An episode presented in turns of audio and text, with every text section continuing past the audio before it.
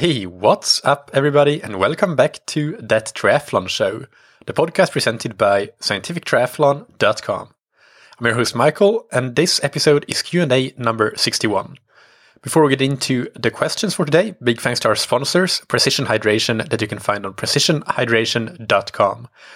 As you'll hear, one of the questions for today is about heat acclimatization.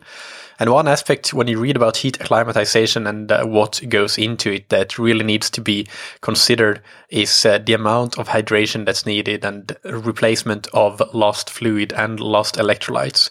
And Precision Hydration can help you with that. They have a free hydration plan tab on their website that takes you to a short and simple quiz consisting of 10 questions that you can answer in a few minutes time and that will give you a plan for how much fluid and how much electrolytes you should consume in your goal race. But uh, an interesting thing to consider here is that you can you don't necessarily have to use that for your goal race. You can adjust your answers so that they reflect, for example, your normal training environment or a heat acclimatization protocol uh, that you're going through. And then they will give you whatever hydration strategy makes sense for that given condition. So that's uh, an interesting use case to consider.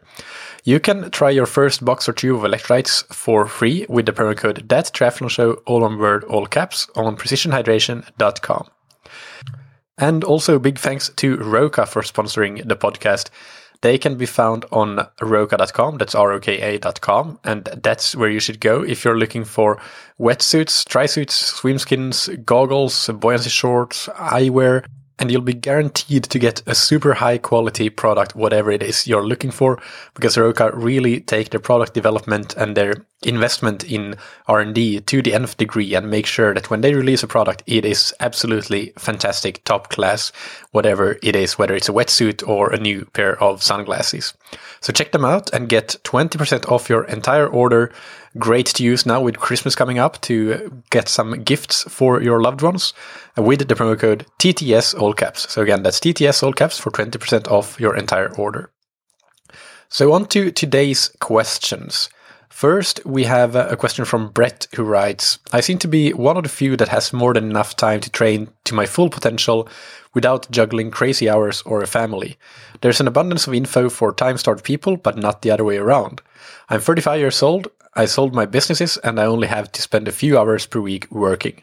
My question is how would you recommend someone like me take advantage training wise uh, compared to those with uh, limited hours? My background is I finished my short distance uh, career on doing the age group ITU World Championships, and I'm looking at doing more 70.3s in the coming years. Usually, my 70.3 time is around 4 hours 45 minutes, with the swim being my weakest and the run being my strongest. I have a solid base in all three sports. Should I swim seven days a week? Should I do more base training, more strength training? Any info about how to take advantage of my time is appreciated. All right, Brett, thanks for your question. And you're right, uh, it, it is a question that is not addressed as often as the other way around. So happy to oblige and uh, give uh, some uh, some tips from my side. You're in a lucky situation, obviously, and uh, if you are motivated to maximize your performance, and you can do that while still enjoying the sport, which should always be priority number one, then uh, definitely you should make use of the time that you have. And uh, quite simply, increasing training volume is uh, the number one thing that you can do to improve your your potential. But you have to increase your training volume gradually, very gradually. And there's no form, no, no exact formula for how to do this. You will need to pay attention to what your body is telling you and uh, how you're performing in training, how you're sleeping, many other things to take into account. But to give you a rough idea, let's say you're currently training 10 hours per week then I would say spend at least a month for each added weekly hour. So train at an average of 11 hours per week for one month and then average 12 hours for another month and so on. This is just a guideline again, so you may find at some point that you get to a level where you're quite fatigued and can no longer perform to the level that you could before in some of your key workouts. And when that happens, or if that happens, decrease your volume and recover for some time Uh, then get back to that same volume, but just stay there until you can train at that volume consistently without feeling that accumulation of fatigue that negatively impacts performance. Since you are 35 years old, you only work a few hours per week and you have solid base in all three sports, on paper you should be able to get up to consistently training 20 hours per week or so, and maybe even more, and be able to positively adapt from that. But keep in mind that everybody's an individual, so you will need to listen to your body. And if you end up performing better on a lesser volume, so 16, 17 hours or something, there's no reason to force volume. That that's not that's a means to an end, and that end is improved performance. Uh, so keep that in mind always. Just as important, depending on what your current training volume is, as I already alluded to, it may take you a long time to actually build up to something like 20 hours per week consistently. It may ta- easily take you two years, and you should not be surprised if that is the case. Be patient, play the long game, and don't do too much too soon. It's also important to keep in mind that wherever you're starting from as a baseline, uh, an increasing volume, even if it's just by one hour per week, so you increase now for, from 10 hours to 11 hours per week, for example, and you keep that 11 hours per week for one month, as I said in my previous example, even if it's just, it seems very small, but it is an added stress for the body, uh, something that is not been used to from before. So there is a potential for adaptation from this extra stress that is uh, seemingly such a small increase. But on the flip side, if you jump very quickly to what the body perceives perceives as way over the top volume, it will just shut down in order to protect itself. It's a protection mechanism. So small gradual increases in training stress and in this case training volume will be effective, but big jumps probably won't be, at least when you go past a certain limit. Now, I know that you didn't specifically ask about whether you should be increasing training volume. I know that you assumed that is the case, or you already are at a high training volume. So you're asking about what you should do with that training volume. So I I will get to that now, but uh, that is really a million dollar question and it is very individual. So I would suggest, first of all, that if you are going to be spending a lot of time training, then get a coach a coach will help you figure out what the best way, or at least one of the possible best ways for you is uh, to do with the time that you have available to train. When you are investing that many hours per week training, then it makes sense to to have a coach help you get the most out of that time, because it's not something that I can say or anybody can say without really getting to know you over a longer period of time and and uh, having that constant communication and interaction and seeing how things are going with your training and how you're adapting. But I can give you some general thoughts and pieces of advice, and uh, I will do that. And that is that, first of all, the more training that you do, the more there is a need to do strength training, as you suggest, just to make sure that you keep your body in balance and uh, actively do work to prevent injuries which will allow you to keep up that consistent training at a higher volume. So I've done plenty of strength and conditioning episodes, interviews, and solo episodes. So uh, check scientifictriathlon.com, go to the menu bar, and go to more popular topics, strength training, and all of them will pop up there. The other thing that I would say is that the more training that you do, the more important it will become to practice intensity discipline, which means when you are supposed to go easy, you should really go easy. A perfect example of this is the Norwegian triathletes, and they are really taking this to the next level. And that is one reason I think that they're having such great success because they train probably more than most other athletes on the ITU circuit and the World Triathlon Series circuit. And they can do that because they have so much control. They do so much testing, and they uh, they check their lactate levels uh, consistently in training to make sure that they don't go go over the their predetermined limits based on based on uh, past testing that they've done. And they're obviously doing really well. Kristian Blummenfelt won the WTS Grand Final in Lausanne that uh, you also participated in on the age group side. And uh, Gustav Iden winning the 70.3 World Championships in Nice. So that's uh, an example that's uh, fresh in my mind, at least, of intensity discipline and the importance of that and how that has allowed them to train at a very high volume, higher than, than most other professionals. That's what uh, they say, at least. And I see no reason to doubt that. And uh, the reason that they can do that again is because they are very, very diligent with that intensity discipline and not going too hard. Uh, so, so yeah, that's something that you have to keep in mind. And this, again, is all with the end goal of being able to consistently do whatever training volume you're doing week in, week out without accumulating too much fatigue. Next, with plenty of time avail- available, you will have the luxury of being able to have both frequency and duration in your workouts. So, do uh, quite a lot of workouts in each discipline each week, but also do longer workouts. And especially when you are shifting your focus to 70.3 distance racing, those long workouts will be really, really beneficial.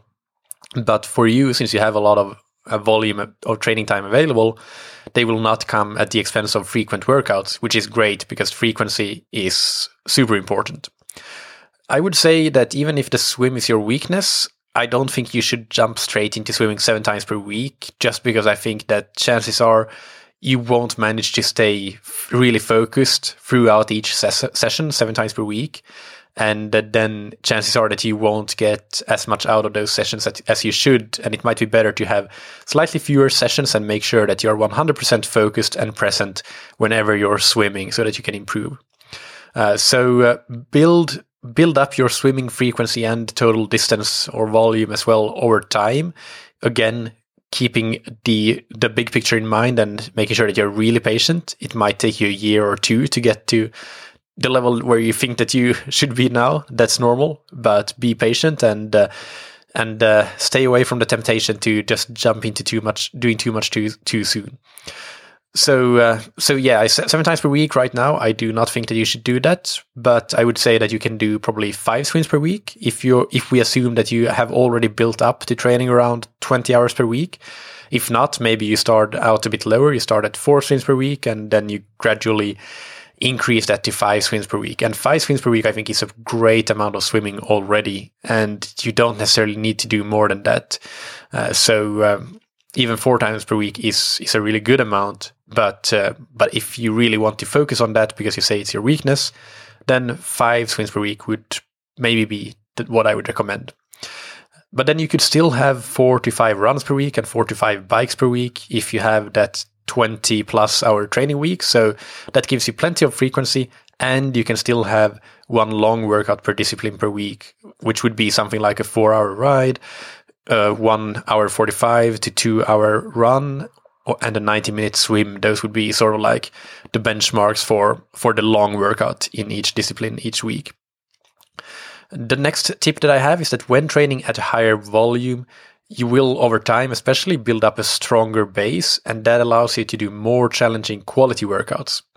So when previously you may have been able to do three times 20 minutes at sweet spot on the bike, for example, when you have been training 20 hour per 20 hours per week for for some months your your ability to repeat that sort of higher intensity or moderate intensity in this case and but still remain strong and and do that time and time again will increase. So your fatigue resistance will increase. So you can start to attempt to do to challenge yourself in those hard workouts by adding more time in zone. So do four times 20 minutes instead of three times 20 minutes. Of course, gradually build up to that. But uh, that's what, what I would say that can change with your quality workouts.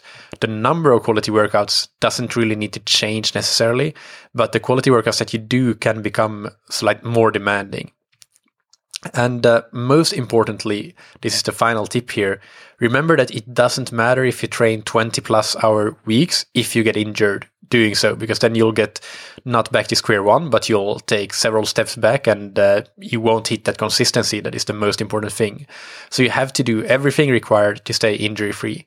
So the most important aspects of that include sleep, nutrition, and uh, getting massages and other physiotherapy doing some foam rolling perhaps, mobility work, and strength and conditioning as already mentioned, as well as the intensity discipline as already mentioned.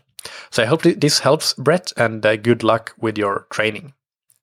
The next question is from Chris in Thailand, who ri- writes Hello, want to get your thoughts on this. I will be competing in my first 70.3 distance race in Thailand in February in a tropical climate. I live and train in Thailand. I will have three weeks over Christmas where I will be in the USA in a cold climate. Will I lose my heat acclimatization during these three weeks? Should I train only indoors and frequently visit the sauna? Can I add more volume to my training because it's easier on the body? All right, Chris, thank you so much for your question. Uh, so, since you normally live in Thailand, you are obviously, and as you mentioned in your question, you are well acclimatized right now to that heat and humidity. And the first thing that I should point out is that when you get back to Thailand after your uh, vacation in uh, the USA, you will fully acclimatize back within probably within three weeks or so. This means that if you return, let's say mid January to Thailand and your race is a month later, at mid February, you really don't need to worry much because you will have plenty of time to acclimatize to the race. But that being said, there is a strong case definitely for trying to maintain or to retain that heat adaptation and heat acclimatization while you are in the US. Because if you do that, if you retain that and don't lose it, which you will if you do nothing at all, that will allow you to get right back into quality training when you return to Thailand rather than spend a couple of weeks just getting used to even surviving any exercise intensity in that heat and humidity. So, uh, and since you are, when you are returning to Thailand, you might be a month out or maybe a bit more than a month out from your race. That can be crucially important because you want at that time to be doing quality training uninterrupted. So, my recommendation is definitely yes, you do want to try to retain your heat acclimatization while you are away in the US. The good news is that uh, maintaining that heat acclimatization is uh, far easier than gaining it in the first place. You only need probably around two sessions per week with uh, some heat exposure. And that might look like one 60 hour ride on the indoor trainer and one 60 hour run on the treadmill with the fan off and maybe wearing some warmer cotton clothes, for example. So, two times 60 minutes per week, that's not a whole lot. But uh, if you do nothing at all to maintain your acclimatization to heat, then you will definitely start to lose it as early as after one week away from any heat exposure training. And uh, that means simply that when you return, the first couple of weeks probably will be more about being able to regain that heat acclimatization rather than doing any eff- effective training. So that's why I would recommend do what you can to to maintain your heat acclimatization. Do two or three heat exposure workouts per week, and you can do them as mentioned as uh, 60 minute uh, easy endurance rides or runs on the treadmill or indoor trainer with no fan and with some extra layers on, and that will be enough to maintain most of your acclimatization. Uh, so as the sauna is great as well. If you can do sauna after those sessions or after any session, uh, try to spend 15, 20 minutes in the sauna and uh, without any hydration between the session and the sauna, then uh, that's another good thing to do. But if you don't have a sauna immediately available, I think that you can get away with just doing that heat exposure training, which should be fairly easy to do, especially on the bike. And there's plenty of more information in episode 138 on the podcast that I'll link to in the episode description. Uh, it's my interview with Stephen Cheung on heat adaptation, and that was a really great episode uh, that I remember doing uh, actually live in Lisbon with uh, Stephen. So, really great memories from that one. Uh, a lot of fun. But listen to that, and that will give you plenty of more information. And as for your question about whether you can add more volume to your training because it's easier on the body, yes, you could actually do that. But probably even more importantly, I would say you can add higher intensity and you will be able to do more work at high intensity. So I would maybe rather than focusing on the volume side, I would focus more on the quality side and doing your intense workouts more intensely than you normally can, perhaps. So, so that's what I would focus on when you're in the US. Uh, so even though I'm not at all against you potentially increasing your training volume, I can't say I, I don't have an opinion one way or the other because it depends on contexts that I don't know about from your question. But I would say that in general, perhaps I would err on the side of, uh, of working more on the intensity side of things because that's what's more limited by your normal heat and humidity in Thailand. Whereas volume is something you can still do. It's just that you will be doing it at a slightly lesser intensity. But that uh, is it for uh, that question from Chris. Uh, thank you and uh, good luck with your debut 70.3 in February.